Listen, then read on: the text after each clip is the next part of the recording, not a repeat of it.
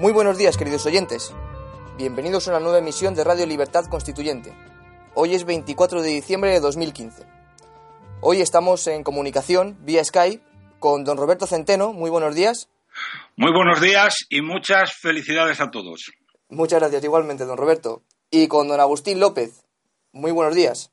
Buenos días. Que se encuentra en Minsk. Correcto. Y por supuesto en el estudio contamos con don Antonio García Trevijano. Muy buenos días, don Antonio. Buenos días, amigos, y también deseo la mayor estado moral y físico, el mejor estado el día de Nochebuena. Muy bien. Vamos a comenzar leyendo la portada del diario El Mundo y ahora después leer la del país. El Mundo dice, a cuatro columnas, Sánchez, Pedro Sánchez desafía a Susana Díaz y se abre a pactar con Podemos. Y en el diario El País, Pedro Sánchez da un portazo a Rajoy y buscará mayoría de izquierda. Y un poquito más abajo, después de una fotografía en la que aparece Pedro Sánchez y Mariano Rajoy dándose la mano, dice, Ciudadanos propone a PP y PSOE un pacto por un gobierno estable. Pablo Iglesias plantea que una figura independiente presida el Ejecutivo. Don Antonio, don Roberto, don Agustín. Sí, convendría también que leyeran los subtítulos del mundo de acuerdo. De estos cuatro, porque son los que marcan los puntos calientes que se han eh, producido ante la apertura de las negociaciones para formar gobierno. De acuerdo. Debajo del titular del, diario El Mundo, dice Pedro Sánchez desoye la exigencia de la líder andaluza de que no dialogue con Iglesias. Entrecomillado. Las líneas las marco yo. Sin mencionarlo, sugiere al candidato de Podemos que no imponga una línea roja con el referéndum. Advierte a Rajoy desde el primer minuto de que no va a permitir que sus diputados le respalden. Pablo Iglesias cree que a Sánchez no le dejarán negociar con él y Albert Rivera plantea un pacto a tres.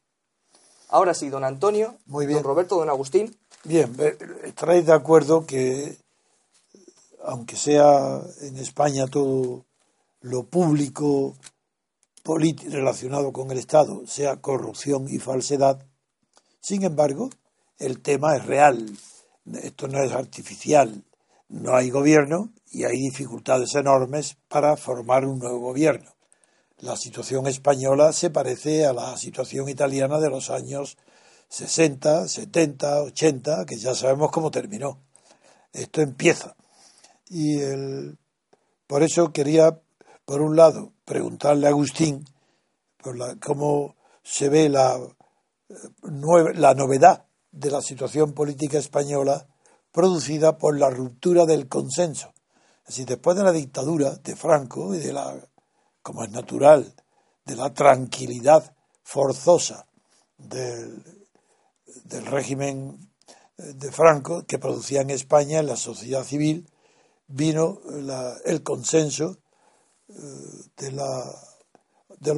los herederos del franquismo y de los que en la clandestinidad aceptaron las normas del franquismo para fundar la transición en un falso proceso constituyente que no fue tal, fue proceso sí, lo que no fue eh, constituyente porque fue constituido por un pacto secreto entre las Fuerzas Armadas, eh, entre Gutiérrez Mellado, Suárez, el ministro de la, de, de la Falange, y eh, la fuerza emergente, no, que saliente de la clandestinidad, el PSOE sobre todo.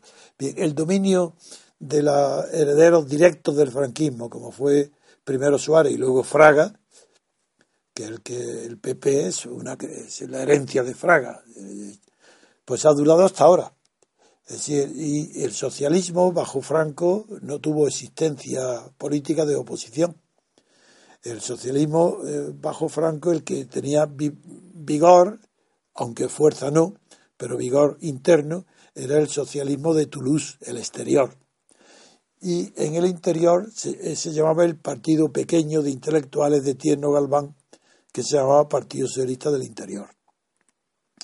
La evolución de, y el fracaso de Tierno, como eh, las elecciones primeras que se celebraron determinó que las deudas contraídas no pudiera pagarlas y el PSOE compró a Tierno y al partido pagándole todas sus deudas y eh, ingresando Tierno, nombrándolo alcalde de Madrid. Bien, quiere decir que los dos partidos que hoy han perdido el juego eh, oligárquico entre ellos, el PP y el PSOE, eran directamente procedentes de la situación que se produjo en España cuando eh, Felipe González en el Congreso de Suresne y mediante un fraude de, cuotas electorales, cuotas de militantes de partidos falsos e inventados y, y pagadas con el dinero alemán de la socialdemocracia alemana, pues dieron un vuelco en la oposición eh, con la, el apoyo alemán descarado al Partido Socialista Obrero Español. Cuando el golpe de Tejero puso las cosas en claro, es decir, cuando el golpe preparado por Juan Carlos I, rey de España, preparado y organizado por él, junto con, eh, la, de acuerdo con la Fuerza Armada y con el capitán, con el general eh, Armada, Alfonso Armada, pues cuando él fracasó estrepitosamente por la, la rebelión de Tejero, que no quiso eh, saber nada cuando se enteró a última hora de que aquel golpe estaba preparado para que entraran en el gobierno comunistas y socialistas, pues eh, se produjo ya la, orden tardía pero real de Juan Carlos de paralizar el golpe. A partir de ahí, todo lo que viene después es consecuencia directa del franquismo y de ese golpe. El PSOE, Felipe González, saca mayoría absoluta y a partir de ahí se suceden los gobiernos de mayoría absoluta que, no siendo esto una democracia, sino una oligarquía de partidos, pues resultaba extravagante, porque entonces se planteó el tema de que las mayorías absolutas son muy malas. Claro que son malas las mayorías absolutas. En la oligarquía, en la oligarca, lo peor que puede haber es una mayoría absoluta. Pero en la democracia es que es inconcebible sin mayoría absoluta. Eh, y hoy, ese periodo largo de, de PP, PSOE, PP, PSOE ha terminado. Y ha terminado la gente como es natural, no tiene tiempo para pensar, pero recuerda lo que se parece. Y entonces lo que se parece a la Asociación Española es la italiana. Entonces todos los prensa y dicen es como Italia. Hay una diferencia brutal.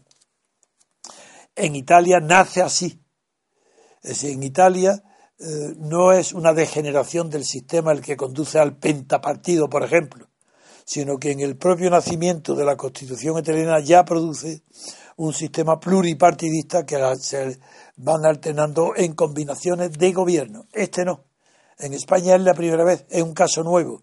Por eso hay no solo la inexperiencia de los protagonistas, es decir, de los jefecillos de los partidos estatales, sino también la inexperiencia del electorado y de las periodistas y de la prensa. Están desconcertados ante un fenómeno que que no conocían. Y ese fenómeno es que, por un lado, antes de las elecciones, pues eh, unos temían el triunfo de Podemos y Pablo Iglesias, otros estaban esperanzados con el triunfo de Rivera, pero todos contentos de disminuir el poder del PP y del PSOE. Bien, pues esa parte negativa del deseo de, quitarle poder al, al PP y al PSOE ha triunfado. Y en su lugar, ¿qué ha sucedido? Pues que ninguno ha conquistado la hegemonía política, ni, ni siquiera hay hegemonía electoral porque el, PP es el más votado, pero no tiene hegemonía para formar gobierno, ni en alianza con otros.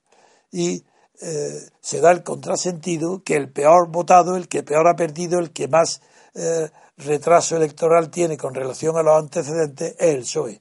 Y sin embargo es el PSOE el que aparece como el nuevo chulo de la, de la pandilla de, de, de jugadores a esta carta del Estado y pone, no solo se impone en la dureza con la que trató a Rajoy en la televisión, sino que ahora contradiciéndose además pone una cara muy firme pero dándole la mano. Si yo no comprendo cómo, la, cómo haya dos personas que puedan estrechar la mano durante un minuto o más a tu enemigo, cuando no pueden ni mirarle a la cara para que tengan una fotografía. Bueno, pues eso no es que sea la servidumbre político, eso es una persona que no se estima a sí misma, no tiene orgullo. ¿Cómo puede que no tenía ni que ir a visitarlo? ¿Pero para qué? ¿Para decirle que no va a formar gobierno? ¿Para darse el gusto de ofenderlo? Bien. ¿Y el otro qué hace? El otro, pues como siempre, aguantar todo lo que echen. Y no se fue de la televisión ni ahora tampoco ha despedido los malos modales de este, tampoco lo ha echado de la Moncloa. Esto es, pues ante esta situación, ¿cómo enfocar el tema para analizar cuál puede ser la salida? Yo aquí paro, doy la palabra a Agustín y a Roberto y luego volveré a tratar de hacer una síntesis para comprender un momento de difícil comprensión por la novedad del fenómeno. Vamos a ver, Agustín. Sí, bueno, aquí las, eh, las democracias occidentales se ven como una especie de casi de farsa, diría yo. Aquí vivimos una democracia orgánica similar a la que se vivía en la época de Franco, con tintes autoritarios, y se pone de manifiesto los defectos y las contradicciones eh, de un sistema democrático que pretende hacer remontar sus cartas de nobleza a, la Grecia de Pericles. El régimen de partidos no, aquí se considera que no puede, no puede subsistir sin las ayudas de los trust bancarios, por lo que la democracia bueno, va evolucionando hacia partitocracia y a su vez está hacia, hacia plutocracia. Sin embargo, el poder de la propaganda democrática, eh, digamos que ha logrado hacer de la democracia una especie de, de dogma inviolable, un nuevo un nuevo precepto moral eh, imperativo bajo el cual no maldecirás la democracia so pena de males de males mayores. Eh, aquí Pero se la, la democracia sin saber lo que dicen ni lo que es. Porque dicen la democracia creyendo que esto que hay en España e Italia es democracia. Bueno, son democracias eh, representativas. Eh, aquí se resalta que los, que los países, ahora mismo hay países muy fuertes que no son democracias. Rusia, China, India. Entonces, bueno, aquí el presidente Alexander Grigorevich Lukashenko, él eh, está aprovechando las lagunas y antinomias que vive las democracias occidentales para poner de manifiesto, por ejemplo, la carencia de representación. Aquí se está haciendo en el diario de ayer en Harter Divino Stasiem se hacía eh, la burla cómo el sistema representativo burla la representación. Y ponían dos ejemplos. El Partido Animalista en España ha sacado 220.000 votos y ha sacado cero escaños. El PNV, con 300.000, 80.000 más, tiene seis escaños. Ponían un segundo ejemplo. Coalición Canaria, 81.000 votos, un escaño. Izquierda Unida, 923.000, que son algo así como 12 veces más, solamente tiene dos votos. Bueno, no tiene, no tiene mucho sentido. En todo caso, se considera que al final se va a llegar a un acuerdo entre los, entre los eh, partidos mayoritarios. Parece que todos los poderes fácticos, el IBEX 35, las grandes corporaciones, la Unión Europea, la OTAN, la Corona, la Iglesia, el Frente Antinacionalista, están de acuerdo en llegar, pues bueno, lo llamarán el pacto de Estado, la amplitud de miras, el sentido de Estado, y se llegará a un consenso y, la repartija que, siempre, que siempre, siempre hablamos, ¿no? Eh, también se pone de manifiesta que se optó por... te, estás refiriendo al gobierno de coalición. Un gobierno de coalición, correcto. Bien. Sí, sí. De, la gran coalición que llama a la imitación alemana del pacto del, del PP y el, el PSOE. Bueno, es que las diferencias entre ellos tampoco son tan, tan grandes. Es decir, ¿qué eh, diferencia entre Rajoy, Sánchez y Iglesias? Iglesias está muy descafeinado. Es decir, Iglesias ya no está, en contra de la. ¿Cuáles son la diferencia entre ellos cuatro? El único que tenía algunas diferencias notables era Alberto, Alberto Garzón. Por eso ha quedado desmarcado, no le han invitado a los, a los debates. Es decir, cómo con los medios de comunicación y cómo los poderes financieros pueden modificar eh, los resultados de, las, de estas democracias occidentales. Bien. Eh, eh, Roberto. Bueno, vamos a ver. Yo eh, lo que acabas de lo que acabas de, de decir me parece realmente esencial. Las cifras eh, de PNV, partido, partido animalista eh, de Coalición Canaria y de Izquierda Unida, demuestran que esto es un cachondeo total y absoluto. Pero yo, mm, sin embargo, mm, quiero, mm, eh, quiero voy a hacer un análisis muy diferente al que se está haciendo, porque creo que no está no se está enfocando la situación correctamente. Se está hablando de partidos, se está hablando de, ideologías, se está hablando de poderes fácticos, se está hablando y yo creo que esto es eh, va por otro lado. Y yo diría, el resumen para mí en este momento sería que España se encuentra hoy a merced de la ambición de tres o, cuatro tarados. Históricamente, eh, y espero que esté de acuerdo conmigo, Antonio, en esto, en España, en las situaciones de crisis suelen ser los tarados los que llegan al poder. Porque no nos olvidemos que estamos en una situación de crisis como no se había producido eh, en muchos años. Eh, Azaña decía en el año 36, hablaba de la República de los imbéciles cuando los líderes republicanos luchaban entre ellos con más ferocidad de la que dedicaban a luchar contra el general Franco. La pregunta es, ¿cómo unos botarates, porque es que son unos botarates, todos ellos, van a gobernar un país que está sumido en una profunda crisis económica, política, social y moral, cuando no tienen ni idea de lo que hay que hacer más allá de eslóganes vacíos y de demagogia barata. ¿Quién de entre ellos va a ser capaz de cambiar de raíz un Estado autonómico inexistente en el resto del mundo, corrupto hasta la médula e imposible de financiar, donde parasitan hoy dos millones de enchufados? ¿Quién de entre ellos va a cambiar, si ni siquiera lo mencionaron en los debates eh, electorales, un modelo productivo de especuladores y camareros que es incapaz de garantizar crecimiento estable y empleo digno. O, por ejemplo, ¿quién va a detener la sangría de deuda que nos está llevando a la ruina? Pero es que, eh, queridos amigos, todo esto a estos tarados les trae completamente sin cuidado. Lo único que les importa es conseguir el poder como sea. Bien, eh, entonces, mm, si realmente, si realmente queremos mm, entender o se quiere entender eh, qué es lo que está pasando y qué es lo que va a pasar, tenemos que dejarnos de partidos y de ideologías, tenemos que dejarnos de lo que conviene a los españoles porque les importa una higa, excepto como mercancía para su demagogia, y lo que hay que hablar para entender lo que pasa y puede pasar es de lo que conviene eh, fundamentalmente a los tres tarados ambiciosos. Empezando por Rajoy, Rajoy se está comportando con una prepotencia tal que uno no entiende que pueda ser tan tonto y no se dé cuenta de que está políticamente acabado. Sigue con su discurso de o yo o el diluvio sin darse por enterado de que es el gran perdedor mm, y que ha sido su desastrosa política económica y social cuando ha tenido todo el poder para realizar los cambios que desesperadamente necesitaba este país quien ha propiciado su desastrosa política económica y social, la irrupción de Podemos, y donde el deseo de cambio manifestado eh, por la sociedad le trae completamente al pairo. Y en lugar de dimitir con honor, se aferra al poder eh, como a un hierro ardiendo y va a acabar su mandato como debe acabar, que es con deshonor y miseria moral. Que este señor haga, como está haciendo, llamadas a la responsabilidad y al sentido del Estado, son un auténtico insulto a la inteligencia, porque es el, que, más carece de ambos. Eh, vamos a ver, y bueno, y para que no quede ninguna duda de su ceguera y ambición, dice que se va a presentar a un nuevo congreso a la búlgara del PP para ser reelegido por aclamación. Que tienen aquí. Igual que ha hecho Sánchez con el suyo. exacto. lo mismo. Ahora, ahora, voy con. Perdón. Sí hoy con Sánchez. Bueno, Sánchez tampoco se da cuenta de que está tan acabado como Rajoy.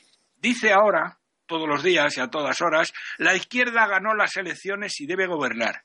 O sea, que es tan tonto de lava que ni siquiera sabe sumar. ¿Cómo que la izquierda ganó las elecciones? Vamos a ver, si tú sumas la derecha, por muy heterogénea que sea, el PNV es derecha, el partido de, el nuevo partido de, de Más y e, es, derecha, el Coalición Canaria es derecha, ¿eh? y por lo tanto, si sumas eso, eso da 178 escaños.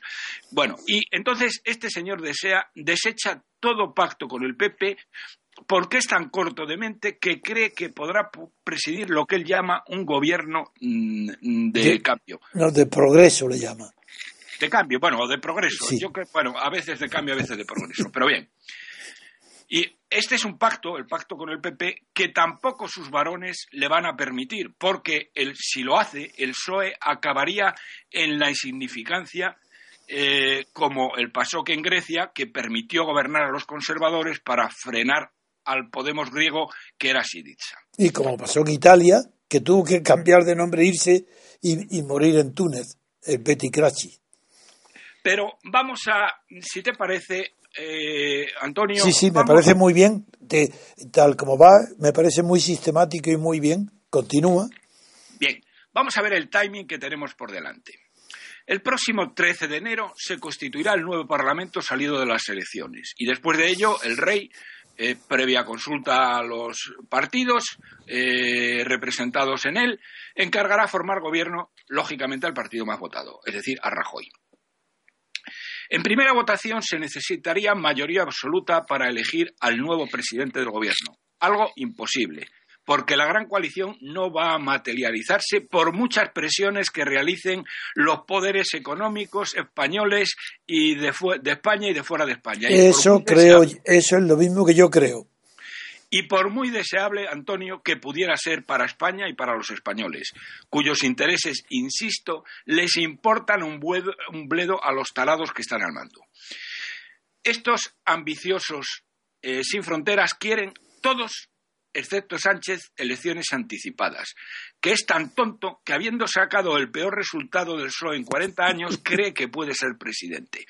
Las quiere Rajoy porque piensa que la situación económica mejorará y ello le favorecerá. Las quiere Iglesias desesperadamente porque Izquierda Unida no se presentaría y con los 923.000 votos de eh, Izquierda Unida sería el líder indiscutible de la izquierda. Y ojo, las quiere Susana Díez porque espera desbancar a Sánchez como cabeza de lista en el próximo Congreso. Es obvio que si eh, eh, Sánchez no, no consigue nada y no va a conseguir nada, tendrá que ir a un congreso y ahí está Susana Díez con el cuchillo desenvainado y va a desbancar a cáncer a Sánchez y saldrá la, cabeza de lista y ella piensa, eso está por ver, que podrá eh, ganar a Podemos como le ganó en Andalucía, que es algo de lo que está presumido, presumiendo mucho. Pero vamos a ver, aquí mm, yo diría, por tanto, de que la opción más clara y lo que quieren estos taraos por intereses exclusivamente personales, porque no es el interés de España, ni mucho menos el que esto ocurra, ¿eh? Eh, eh, es ir a unas nuevas elecciones que no serían antes del verano. Pero también hay margen para el milagro, Antonio. Por muy improbable, hay una cosa muy improbable, pero no imposible, que es la siguiente, y que yo no he escuchado decir a nadie. A lo mejor alguien lo ha dicho, pero yo no lo he escuchado o no lo he leído. Si la burguesía catalana, que financió y alentó la aventura secesionista con una irresponsabilidad total y que está aterrada ahora por la deriva de más y por mm, que se ha lanzado total eh, de hocicoz en manos de las CUP, si tiene capacidad y voluntad de obligar a más a votar a Rajoy, y si no a más, que ha enloquecido, y yo creo que es irrecuperable porque está en manos de la CUP, sí puede tal vez presionar esta burguesía a los otros siete enanitos de su formación, porque como saben, sacaron ocho escaños, unos de más y el otro de siete enanitos, que, bueno, a millón por barba yo creo que se lo pensarían dos veces o incluso hasta tres. Bien, si esto ocurriera, si esto ocurriera, si la burguesía catalana fuera capaz de sobornar que es lo que haría realmente a estos siete enanitos, entonces, ¿qué pasaría? ¿Qué tendríamos? Que PP, Ciudadanos, PNV, Coalición Canaria y los siete enanitos serían mayoría absoluta. O sea, el milagro, porque eh, al contrario de lo que dice la izquierda, la derecha unida jamás será vencida. ¿eh? Ellos dicen la izquierda unida jamás será vencida ¿eh? y lo corean con el puño en alto, pero realmente, tal como han quedado estas elecciones, la derecha unida jamás sería vencida. Si no fuera por este loco de más, que de nuevo, que de nuevo lo único que le importa es su interés personal, su ego personal de ser el hombre que acercó más a Cataluña, porque no creo que ya a estas alturas pueda pensar que va a conseguir la independencia, pero sí que quiere inmolarse en ella.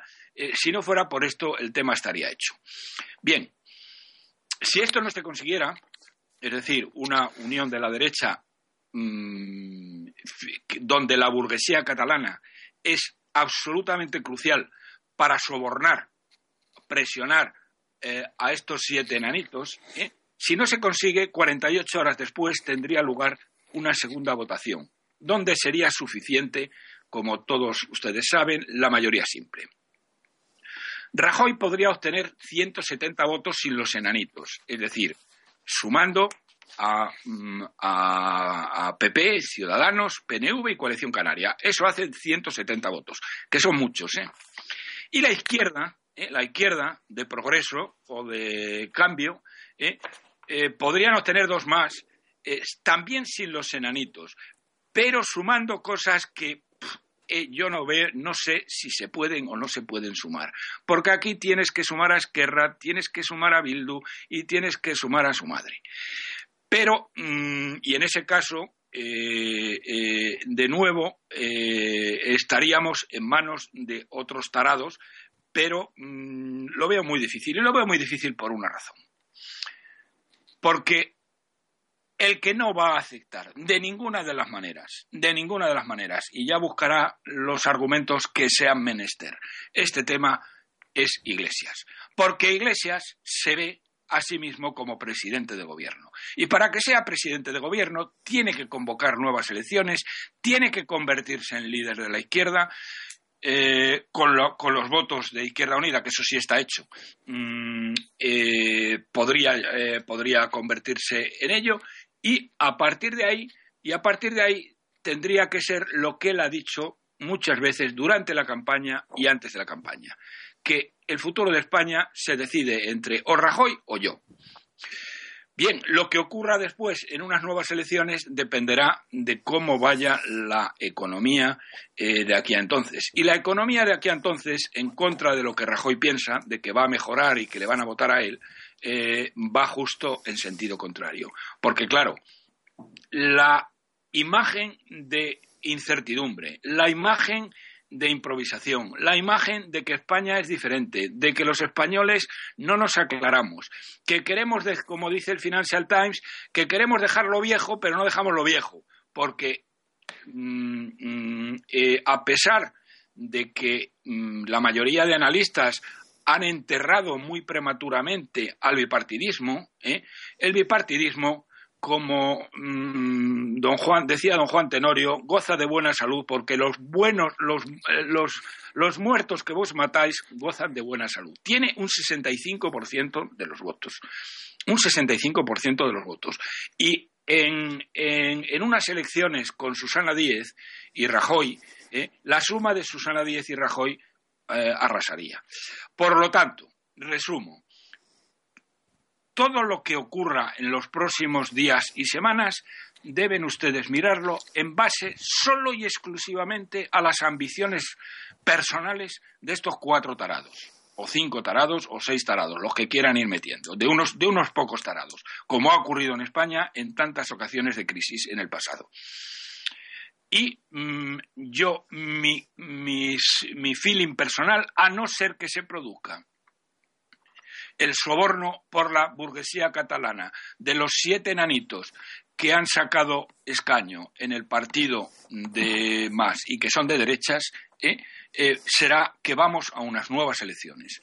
En cuyo caso, que, en cuyo caso, eh, bueno, mm, mm, el tema estaría en una coalición que en ese caso yo creo sí sería perfectamente posible, aunque arriesgando muchísimo, eh, eh, porque volvemos mm, al ejemplo griego de la desaparición futura del, del Partido Socialista, pero yo creo que Susana Díez pactaría con mm, pactaría con Rajoy antes que con eh, que con eh, que con Iglesias, que en todo caso y termino sería el nuevo líder mm, casi indiscutido de la izquierda española. Bien, vamos a, oír una pausa, minutos musicales y volvemos. Enseguida volvemos, queridos oyentes.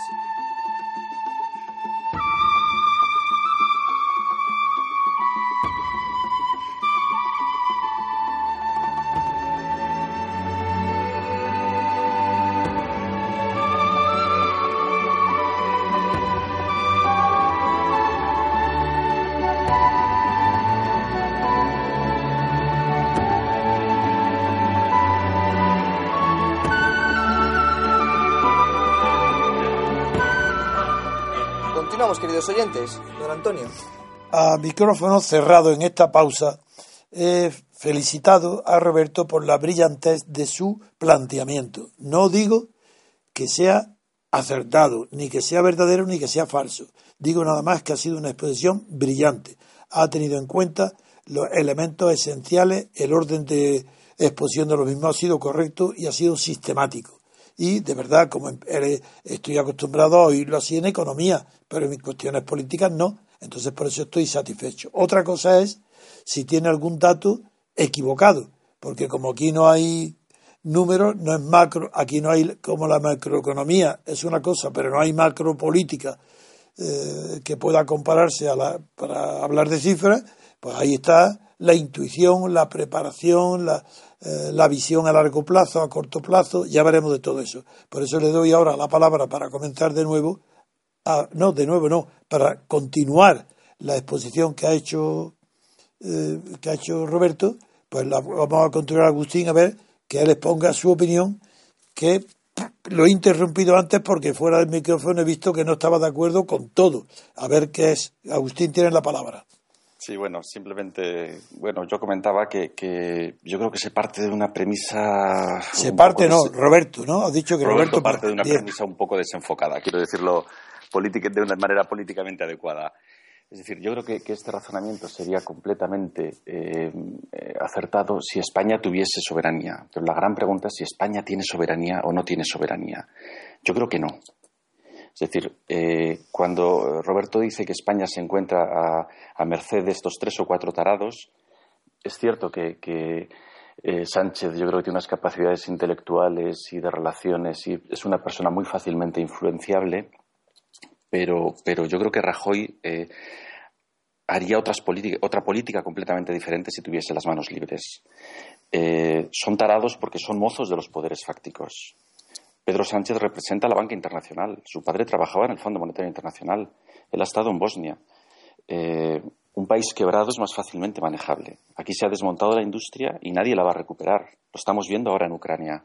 Es decir, al dinero internacional, a los grandes trusts bancarios internacionales, a los poderes supranacionales que están por encima de los estados-nación del, del siglo XVIII, les interesan estados débiles. Y cuantos más débiles, más fácilmente manejables. Lo hemos visto que cuando salen líderes, no jefes, como dice usted, don Antonio, cuando salen líderes de verdad, Saddam Hussein, Bashar al-Assad, Putin, eh, el de Libia, eh, Gaddafi, es que, es que se los cepillan directamente. Es decir, Sánchez, Rajoy, Pablo Iglesias, es que no pintan nada. El mismo Pablo Iglesias se ha entrevistado con James Costos y se ha hecho una foto.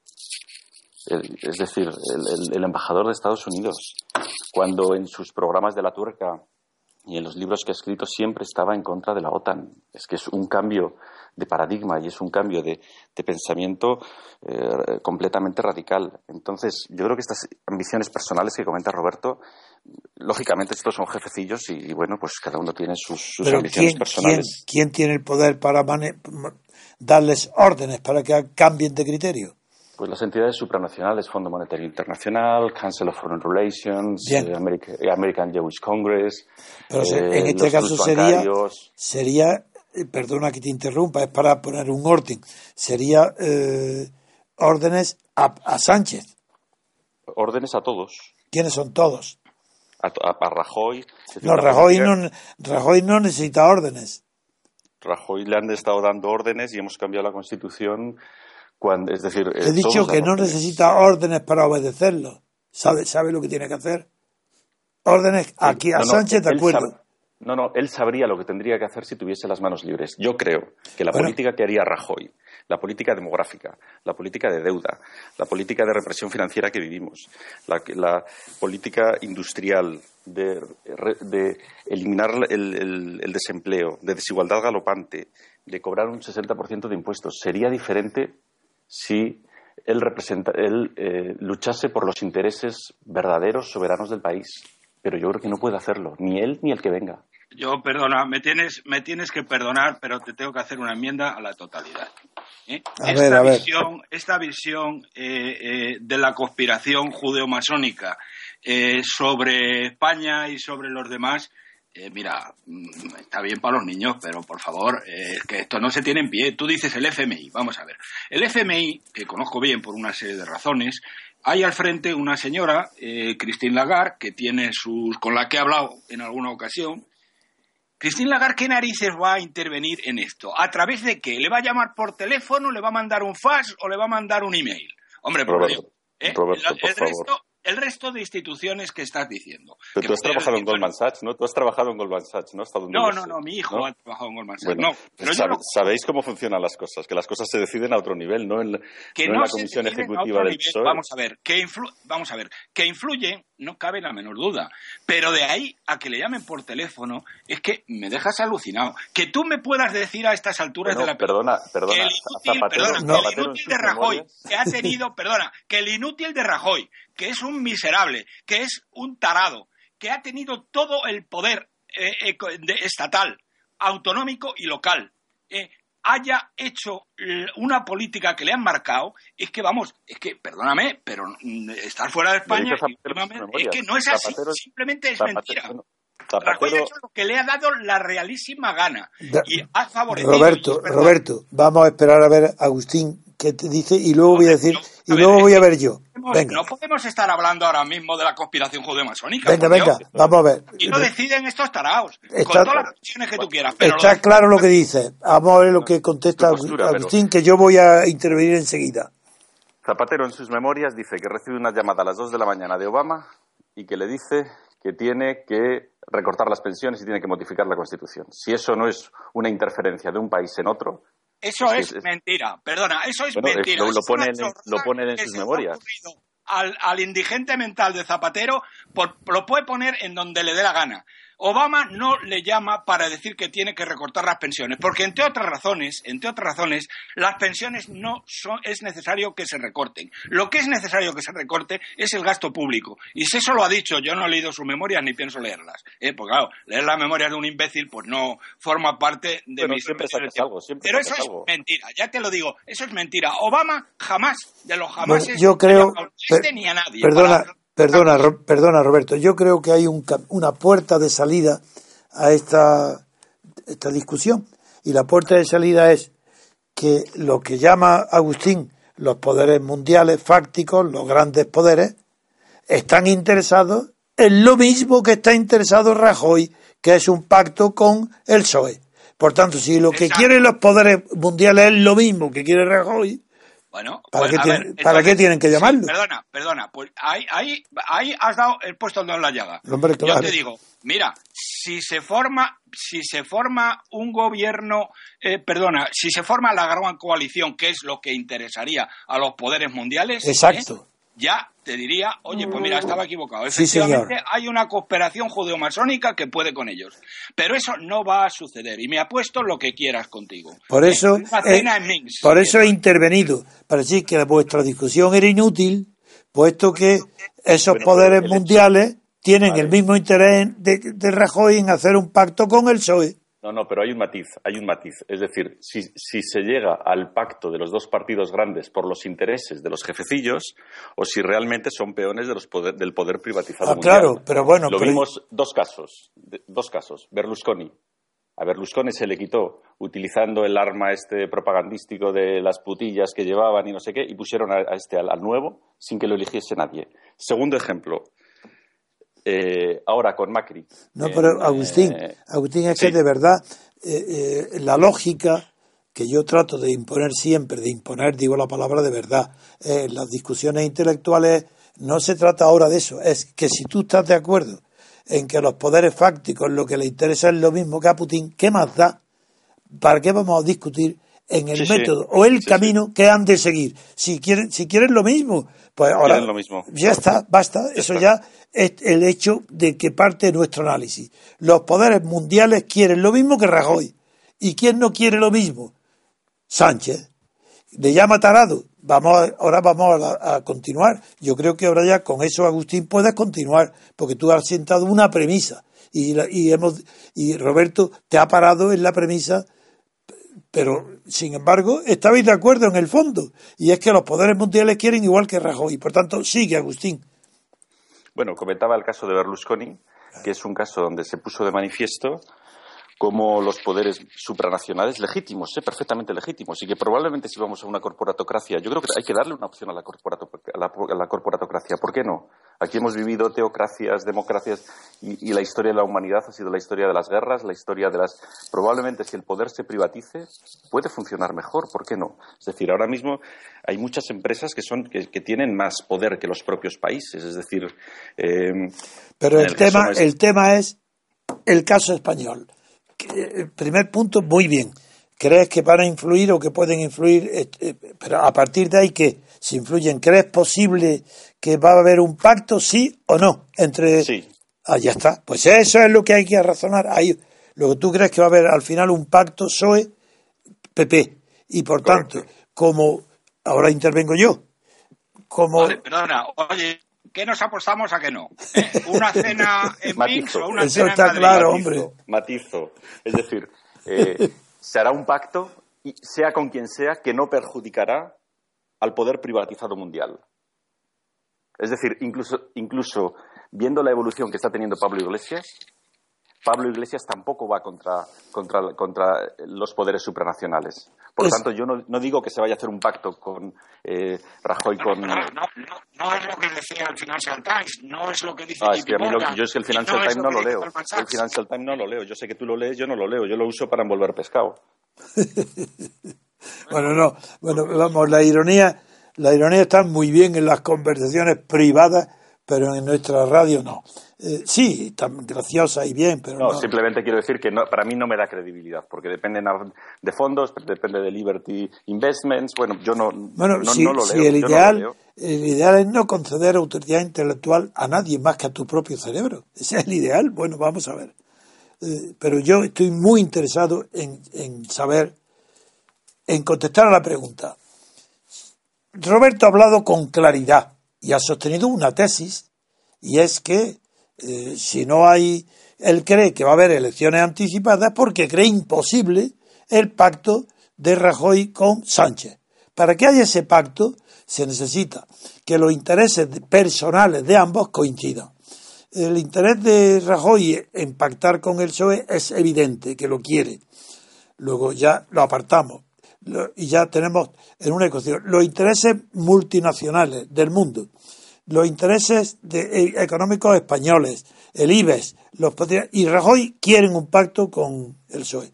Los dirigentes del PSOE clásicos, eh, los anteriores clásicos, los Felipe González, los ministros de Felipe González, los, las autonomías donde mandan también eh, oligarcas del PSOE, todos ellos quieren el pacto con Rajoy.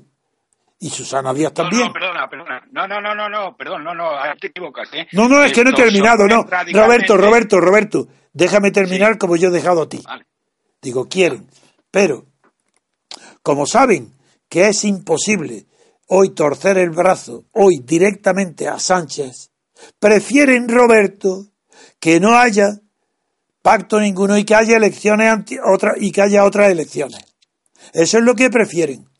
Pero es que al interrumpirme tú, me interrumpe la cadena que constituye todo razonamiento lógico, que si rompe un eslabón ya no puede, ya no tiene la misma fuerza. Y por eso, Pues de verdad, perdóname, te contestaré al final. eso es, como hago yo con todo el mundo. Bien, ahora quiero decir que todos los intereses económicos, culturales, eh, políticos de la derecha coincide con los mundiales. Bien, y ahí está Rajoy. Segunda parte, el PSOE no quiere pactar. ¿Quién no quiere pactar? No quiere pactar Sánchez. ¿Y qué le sucede a Susana Díaz y a todos los que te he nombrado y a Felipe González? Que saben que mientras Sánchez esté ahí, no puede haber pacto. Entonces quieren eliminar a, a Sánchez, no saben cómo. Por eso Sánchez se ha adelantado y ha hecho igual que Rajoy, que como están en peligro, se ha adelantado diciendo Sánchez que se presenta a la próxima reelección para ser el secretario general del PSOE. Es decir, eso es inaudito. Cuando lo que se está discutiendo es quién va a ser el presidente del gobierno, él se adelanta en un día y dice, yo, que conste, yo me presento. ¿A quién va dirigida esa frase? ¿A quién creéis que va dirigida? No va ni al pueblo español ni a las multinacionales. Va dirigida a Susana Díaz, a Felipe González y compañía. Siento que yo me presento. Y ahora dice, aquí quien manda es el, el Congreso, claro, y él. Pero, y por eso él cree que está apoyado por las bases, cree que su postura de izquierda es la, la que le va a dar el poder ante las bases y va a seguir hasta el final ahí. Por tanto, no va a haber pacto. Ese, luego continuamos. Mi primera, aquí termino la primera. Pacto no va a haber. Y ahí termino y ahora continuamos. Roberto, contesta ahora. No, bueno, bien, que te quiero, te quiero decir que esto, mm, no lo que te decía, que Susana Díez no está, mm, y los varones, ¿eh? vamos a ver, los varones tampoco son tantos, ¿eh? los de Extremadura y los de Castilla-La Mancha, que es donde está el granero de votos de estos, de, esta gente. Pero no, ¿Mm? Andalucía, no, quieren a Sánchez. No, no, vamos, no, no, no quieren, no, no quieren el pacto, no quieren el pacto con PP porque esto les llevaría a una situación a la griega y a, la pasoquización, como dicen algunos ahora, ¿eh? y a la desaparición en un plazo determinado del PSOE. Y además, eso va en contra del interés personal que, insisto, es lo único que importa, es lo único que importa, como se habla algunas veces en las historias de chercher la fam, aquí hay que chercher la ambición de la gente que tiene poder de decisión. Bueno, por chercher la fama aquí es Felipe González. ¿Por qué Corcuera está todo el día pregonando como un cura, que es la voz de Felipe González, que hay que hacer el pacto inmediato? ¿Por qué? Porque Felipe González está en esa dirección. Y Felipe González es el punto de referencia de todos. Pero, pero vamos a ver. Felipe González, eh, ahí sí estoy de acuerdo. Ya está. Estoy de acuerdo con nuestro amigo de Minsk. Eh, de, eh, Felipe González sí que está influenciado por los poderes fácticos, por arriba, por abajo y por el revés, es decir, los de dentro, los de fuera y los medio pensionistas. Pero es que él ahora mismo, no, hombre, entiendo que tiene poder, no sé cuánto es, pero la que de verdad tiene poder y tiene 25 diputados es Susana Díez. Y Susana Díez lo que quiere es ser ella la cabeza de lista. Y para eso hay que ir a unas nuevas elecciones. Y por lo tanto, mm, yo diría que eso juega total y absolutamente. Pues es lo que estoy diciendo, Roberto. Pues eso es lo que estoy diciendo. bueno, vale, vale, bien, bien. Pues yo te había matizado en el sentido. Bueno, vale, de acuerdo. No vamos a, no, vamos a andar con, con eh, digamos, con cosas pequeñas. Con tiki no. sí. Venga, sigue nada, eh, que en eso y no no comentar nada y sí me gustaría que me lo comentaras, Antonio, eh, cómo ves tú el tema de la burguesía catalana y los siete enanitos. ese asunto lo conozco bastante bien en el sentido de que estoy muy bien informado. Otra cosa es que mi pues opinión acierte o no, pero estoy muy bien informado. Lo que está sucediendo en Cataluña tiene una importancia capital por, la CUP. La CUP eh, ha eh, cambiado, ha hecho varias variaciones en su proyecto inicial de que era que en Gerona el día 27 domingo eh, tomaría la decisión sobre si, si, ayuda a que más sea investido honorable de la Generalitat o no. Bien, hasta ahora todo lo apuntaba a, que en el último segundo cederían mediante la abstención o con dos que votaran, parecía. Pero ha habido cambios radicales en la CUP, cambios radicales que para todas las personas que conocen cómo se producen los movimientos políticos saben la importancia y, significado que tienen estos cambios, que son los siguientes. Uno, trasladar la asamblea de la CUP que va a decidir si eh, apoyan o no la, investidura de más de Gerona a Sabadell. ¿Por qué? En, en Gerona hay un ambiente completamente autonomista, separatista, independentista, total. En Sabadell, mucho menos. Y la, prensa local, los medios locales, tienen influencia directa en una organización muy pequeña como la CUP, que tiene 1.800 afiliados, militantes, 1.800. Sin embargo, ha dado paso en su ha organizado la decisión de la Asamblea del 27 en Sabadell de una manera muy, muy significativa. Primero, pueden entrar en la Asamblea y votar no solo los 1.800, sino aproximadamente unos 3.500 que han tenido participación sin pertenecer al partido, pero que han participado en asambleas locales a favor de la independencia, a favor de las tesis socialistas, socializantes o expropiadoras de la CUP, también tienen derecho a voto. Luego han metido un voto radical, más aún. No todo, pero parte. Primer punto. Segundo punto, sistema de votación. Eh, el sistema de votación, al, al entrar en la asamblea, cada, cada uno de los que entre tiene que firmar o decir de una papeleta si quiere la votación nominal o secreta para que lo que decida la mayoría aceptarlo. La mayoría, sin duda ninguna, será, será nominal. Será quiere decir, cuando es nominal quiere decir brazo en alto, brazo alzado, no, no de, nombrando el nombre. Y eso es seguro que veréis como triunfa por mayoría aplastante, brazo alzado. Y el brazo alzado favorece toda eh, decisión que sea la mayor eh, intensidad emocional posible. Y la mayor intensidad en la CUP es no prestar apoyo a Arturo Más. Tercer asunto. Una vez que ya están las eh, asambleas bien calientes, bien con, la, con las votaciones eh, a mano alzada, viéndose unos a otros, y, y toda la directiva de la CUP habiendo cedido la decisión a la Asamblea, ha decidido también abstenerse, nada menos que los diputados de la CUP se abstienen. Si todo eso va, ¿a qué conduce todo eso? Como ya expliqué ayer, eso conduce a un, un alzamiento de mano completamente emocional. Ahí la persona que quiera darle apoyo a más le va a dar miedo levantar el brazo. Por tanto, yo deduzco de todo eso que no hay, es absolutamente seguro que y va a otras elecciones. Por otro motivo, la CUP no se ha presentado a estas elecciones generales, porque es un partido pequeño, por lo que sea. En cambio, ha tenido un éxito increíble, siendo una minoría tan pequeña de que tiene mucho menos asociados que nosotros. En nuestro movimiento tienen más del doble que ellos. Sin embargo, nosotros no participamos, ellos participan y han tenido un éxito extraordinario, que es nada menos que condicionar toda, no solo la política catalana, sino que, como tú estás diciendo, Roberto, también están condicionando la política de Madrid, de toda España. Esos 1.800 personas que están, eh, al parecer, marginadas. Están tan orgullosas de su poder que no lo van a dejar. Van a aguantar todo lo que puedan. ¿Y cómo lo pueden aguantar?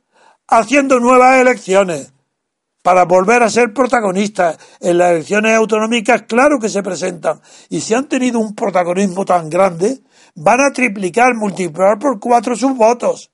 Ese es mi análisis. Por tanto, de Cataluña, más preguntado por Cataluña, te he hecho el análisis de la CUP. Pues vamos, vamos a ver, eh, eh, claro, tú lo que estás diciendo es dándome unas, unos nuevos argumentos sí, señor. a favor de que estamos España está en manos de una banda de tarados, sean los tres grandes tarados o sean los 1.200 tarados la CUP. ¿eh? O sea, lo que verdaderamente me parece, eh, me parece inaudito. No, las CUP, no son tarados porque no tienen poder. Van- Ya, bueno, va- pero- están sin poder procurando algo tremendo, pero no tarados no son. Ser tarado, para ser tarado no hace falta tener poder. Se puede ser tarado. Claro, claro. La mayor parte de los tarados que conozco no lo tiene. Pero, a ver, pero te quiero decir, lo que me estás diciendo es que están votando no de acuerdo con lo que le interesa a Cataluña, no de acuerdo con lo que le interesa a España, sino de acuerdo con lo que les interesa a ellos. Sin duda ninguna. Eso Por seguro. lo tanto, por lo tanto, todo lo que suceda a partir de ya ¿eh? solamente puede llegar a, a vislumbrarse, a entenderse y a saber por dónde van los tiros en base a las acciones personales de unos pocos. Es cierto. Agustín, a ver. Bueno, Eh, pe- perdona. Ah, ah, querías más, simplemente perdona. que Quiero preguntarle una cosa para luego, cuando hable Agustín. De acuerdo. El rey va a hablar esta noche. El rey, como sabes, tiene la opción constitucional de mediar y de arbitrar. Que también, como sabes, porque lo hemos denunciado por activa, por pasiva y por el revés, ha brillado por su ausencia en el tema del secesionismo catalán y se limitó, se limitó a contar mm, el espectáculo desde la barrera. Eso sí, estaba extraordinariamente preocupado, pero no movía un dedo. Entonces, lo que te pregunto, para después que hable Agustín, te pregunto, ¿qué es que va a hacer el rey si es que va a hacer algo? Y si no hace nada, ¿qué, nariz pinta el rey? Eso es lo que te preguntaría. Primer punto, el rey no hará absolutamente nada. Dirá frases como su padre, vacía, retórica, el interés de España, llamar la concordia, Nochebuena, Navidad, felicitar, nada. No hará absolutamente nada. Como el rey jamás ha moderado, jamás ha arbitrado los conflictos entre las instituciones. El rey, el único, el, su padre, lo único que hizo de verdad fue el organizar en su nombre el golpe de 23 de febrero. Nada más, además no ha hecho nada, ni hará nada. Nada más que vivir bien y amasar dinero. Nada más. Pues, pues entonces la siguiente pregunta. ¿Y para qué narices necesitamos esa monarquía? Pues pregúntaselo a los españoles, a mí no me lo preguntes. Porque yo, figúrate, la voz de la República la tengo levantada pues desde, desde que existe muy la bien, monarquía. bueno, ya, Venga, ya me has contestado. vamos. Eh, Agustín. Sí, bueno, comentábamos del tema de Cataluña, ¿no? Sí. Simplemente dos, dos apuntes muy breves.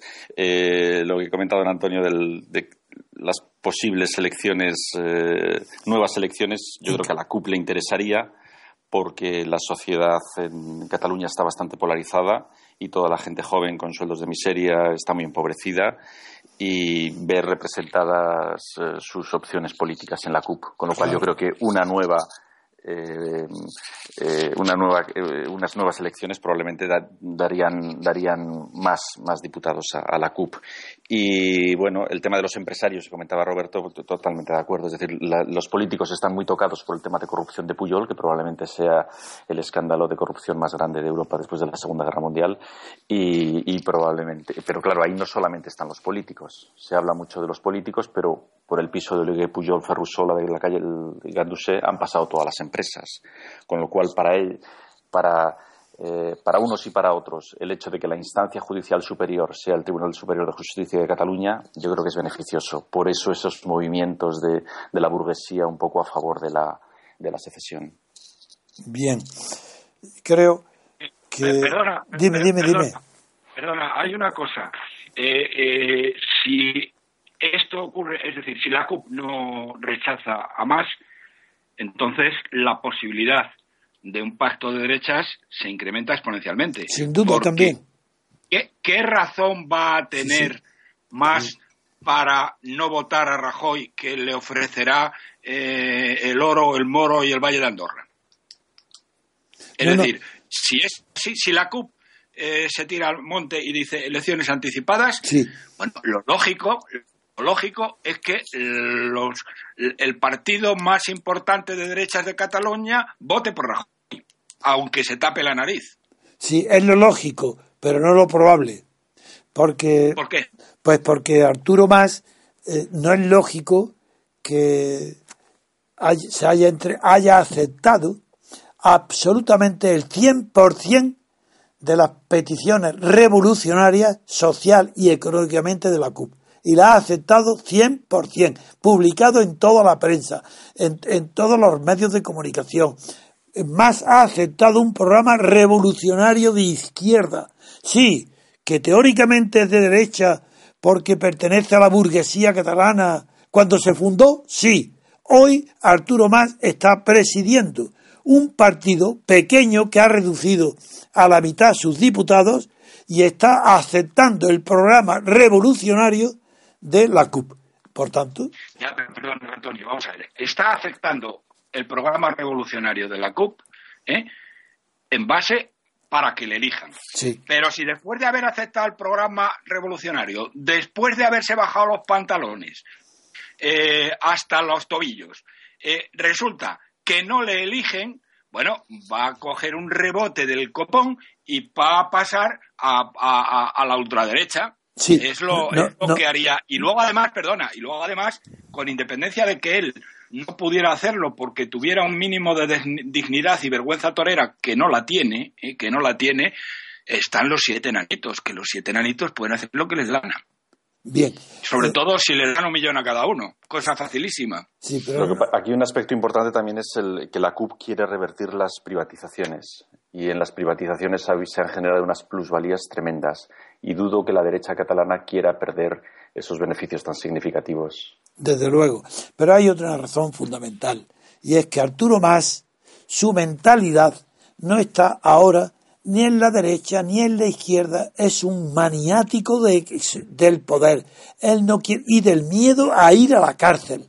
Y él no tiene más salida y salvación que estar en Cataluña apoyando los extremismos catalanes. Nadie puede ser así. Por eso está tomando tanto ahora. Pero si no le nombra, si no le nombran presidente, ¿qué hace?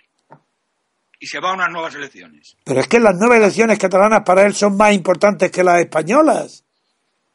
Si es lo que piensa en las elecciones catalanas. En las elecciones catalanas. En las elecciones catalanas, pues más demagogia que nunca, va a arrebatarle, arrebatarle el poder, a, quitárselo a la CUP, a los que lo han a, los que le han impedido que sí, pero tú, pero tú me estás diciendo que es lo que la CUP piensa lo contrario, que van a tener más poder. Hombre, eso es que yo me pongo en la cabeza de uno, en la cabeza de otro, y te he dicho lo que uno y otro pueden pensar. Pero no lo que yo pienso. Yo pienso que en esa batalla gana la CUP.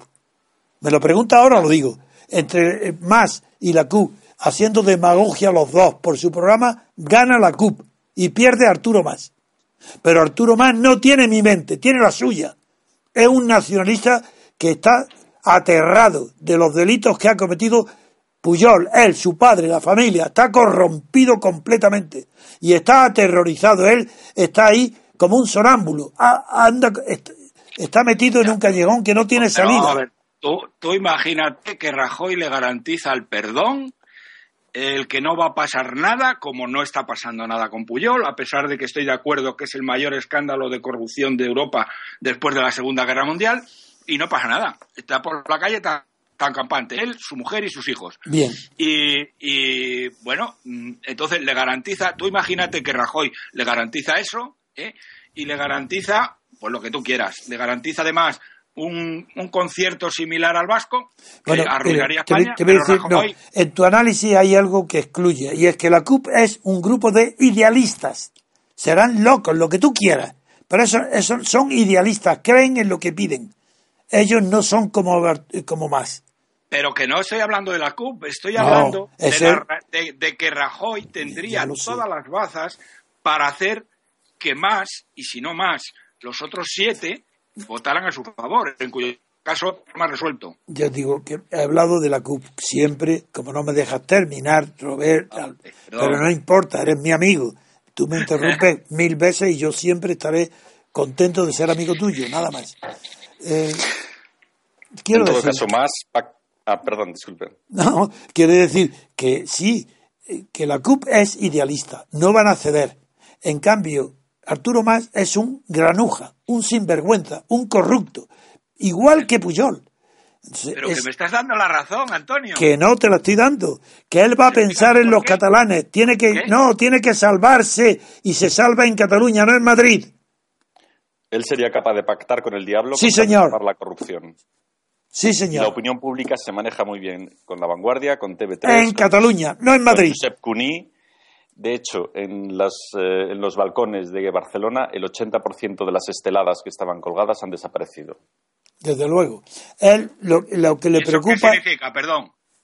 hombre, significa que Arturo Más no tiene más remedio que volcarse en las elecciones catalanas como nunca, siendo más demagogo que nunca, más separatista que nunca. Pero Y no va a pactar con Madrid. Que las esteladas hayan desaparecido. No, eso es No, un no, ejemplo. simplemente doy un dato de Ah, cómo se, de cómo se manipula y de cómo se, han- se ha Eso. enfriado el sentimiento nacionalista en las últimas semanas, Sí. esperando a que concluyese la campaña electoral nacional y se tomen nuevos pasos que ya veremos cuáles son. Yo me tenéis que perdonar, pero yo o es que soy muy tonto, No, o es que hoy es Nochebuena y No, ya no, veo Nada de eso. Pero todo lo que estáis diciendo va a favor No. de un pacto con Rajoy. No, te voy a decir por qué, dónde está tu error. Que crees, uno, que la CUP es como todos los demás. Y no, la CUP es la idealista. CUP, la CUP no está en la ecuación, Antonio. No me Sí, metas- sí está en la ecuación. No. Porque va a provocar nuevas elecciones. Y Ya en la, está, pues por eso. Y En lleva Cataluña, más- en Cataluña. lleva- y va- oye, y la bofetada que recibe más después de, como tú has dicho, haber aceptado el 100% de un programa revolucionario, Sí. eh, que, que más, ¿qué cara se le va a quedar a más? Pero él no tiene cuando más salvación. el programa le digan que no. Mira, Roberto, su salvación está en Cataluña. Él tiene que. Yo no digo que él lo vaya a lograr. Digo, me estoy metido dentro de su pensamiento y su psicología. Y teniendo en cuenta su pasado, este no va a pactar nada ni va a buscar nada, ni en Madrid ni fuera de Cataluña. Él tiene la obsesión Cataluña, Cataluña y Cataluña. Hay nuevas elecciones, ahí va. Y ahí va a perderlas. Antonio, entonces te pregunto lo siguiente, pero él, él, él, él no querrá saber nada con el resto de España, No. pero tiene ocho diputados, Sí. ¿vale? Y esos ocho diputados tendrán que hacer algo, tendrán que votar A, votar B o quedarse eh, o abstenerse. ¿Qué crees que van a hacer? como la de la CUP es anterior a la decisión, Sí. cuando, la, cuando él vea en la CUP que no está investido, que está fuera y que las elecciones catalanas son anteriores, subordina todo a las elecciones catalanas. ¿Te he contestado? Y, eh, o sea, lo que me estás diciendo Le es que importa un bledo lo que pase en Madrid. Dará de órdenes a los enanitos de que se abstengan. Le da y le importa un bledo. lo- No, los enanitos pueden echarlo. Por eso están preparando ya a Francisco Holmes. No, no, no. El asunto es más complejo, pero lo conozco bien. Además, tenemos a Agustín. Vive allí. Conoce la atmósfera. Sabe bien. Yo digo, no. Si él lo, lo pueden echar, ah, pero allí mismo en el partido y tienen a Holmes. Pero él no, si él, Arturo Más, no piensa para nada en Madrid ni Bien, en el gobierno de Madrid. pero imagina Totalmente de acuerdo, echan- Antonio. Totalmente de acuerdo. Yo suscribo una a una sus palabras. Vamos a ver, imagina que le echan y ONS se pone al frente de la manifestación. ¿Qué pasa? Ahí sí, bueno, pues como hay una hipótesis que no está, no hablo de ella. Y hay una hipótesis, pues no hablo de ella. Hablo de lo que va a pasar ahora. Y si, si lo echan y es on, te aseguro que esos siete enanitos, como le dices, están votando junto con Rajoy. Eso es seguro. Pues Pero tienen que echarlo antes. Y no es, un momento, un momento. Las elecciones catalanas son en marzo. Cuidado, eh. Cuidado. Que hay que tener en cuenta también la fecha. No, esto tiene, esto tienen que sustanciarlo en, en enero. Ahí está, pues no lo pueden sustanciar en enero. Por lo menos el tema de Arturo Más no lo resuelven en enero. Las Ah, o sea, elecciones son no en marzo. echarían- no le echarían antes de marzo. No, claro, claro. Yo no lo sé, no lo sé. Pero vamos, yo la verdad es que eh, si estuviera en el lugar de los de la burguesía catalana eh, y tuviera claro lo que lo que quería. Harías lo que tú dices, hombre, claro, si eso es normal. Sí, no, no, no, tu análisis es lógico, sabría- pero no es psicológico. que sabría Eso- cómo convencer a los enanitos para que votaran lo que a mí me conveniera. Claro. De todas maneras, las empresas, españ- las empresas catalanas están muy volcadas ahora con la internacionalización porque el mercado español está bastante bajo. Yo en la Cámara de Comercio hablo con, con empresarios de cierto nivel de, la, de catalanes y ellos están muy centrados en el exterior, donde la fiscalidad es mucho más ventajosa. En España la fiscalidad es tremenda y el mercado está, está muy flojo. Entonces, para ellos el interés en España es, es- importante, pero relativo. Claro. En cualquier caso, eh, llevamos mucho tiempo, muy intensamente, está muy bien. Mañana, a pesar de que los demás periódicos, yo solo voy a felicitar a nuestros amigos y daré y haré también un comentario solo y eh, continuaremos pasado mañana y, el- y- y veremos a ver Y desde luego, lo que yo te felicito, Roberto, es que has permitido un debate racional, porque has hecho un planteamiento sistemático buenísimo. Ahora bien. Muchísimas gracias. No, de, eso es la pera. No, de verdad, de verdad lo digo en serio. Porque es que eh, has permitido que tanto Agustín como yo nos sujetemos a un método, y ese método lo has hecho tu planteamiento, y, ahora dentro de ese método tienes que aceptar luego que las razones psicológicas difieran. Tú tienes unas reacciones psicológicas, eh, Agustín otras y yo otras. Y, esa, y eso es lo que, y tu análisis es lógico. Y es natural que un economista trate de hacer análisis lógicos. Pero no es natural que un analista político se reduzca a la lógica, porque la política no es lógica. Y, y, esa es la razón de que diferimos. Pero es interesantísimo el debate, estoy encantado con él es muy enriquecedor. Agustín me encanta que haya traído el, el, punto de vista de las multinacionales y del gobierno globalizado del mundo, pero la única observación que yo hago es que eso que dice Agustín es a largo plazo, no en lo inmediato. A largo plazo resulta que el mundo está orientado, organizado, dirigido por los grandes poderes mundiales. Pero es a largo plazo, ni a corto ni a medio. Porque bueno, desde que no tienen tiempo. los pasos están siendo inexorables, lentos pero inexorables. Bueno, pero son lentos. Y no le da tiempo a esos poderes mundiales a ocuparse del problema que tiene Rajoy y que tiene Pedro Sánchez. En cambio, sus partidos y la prensa española sí. Pues nada más, vamos a despedirlo aquí y, dar un fuerte abrazo a los dos como verdaderos amigos y eh, seguiremos adelante eh, pasado mañana. Yo hablaré mañana. Muy a bien. Muy bien, queridos oyentes. De acuerdo. Finalizamos el pues, programa. Bueno, bueno, muchas felicidades a todos y un abrazo. De acuerdo a todos. Igualmente. Aquí como la Navidad se, se celebra el 7 de enero, la verdad que no hay, no hay sensación navideña todavía. Bueno. muchas gracias, don Agustín. Muchas gracias, don Roberto. Un abrazo. Muchas gracias, don Venga, muchas gracias a todos. Adiós. Queridos oyentes, esperamos que hayan difundido el programa eh, que lo hayan disfrutado, que lo difundan entre, entre todas las personas a las que tengan acceso. Y, sí, que mañana hablaré yo. Mañana, don Antonio. Eh, Voy a felicitar, como los reyes. claro. Y si, si conseguimos que, que, cada uno de los asociados convenzca a otro asociado más. Ese es el tema. Cada uno, uno más. Yo ya lo tengo. Que es Antonio. Muy bien, queridos oyentes. Hasta mañana.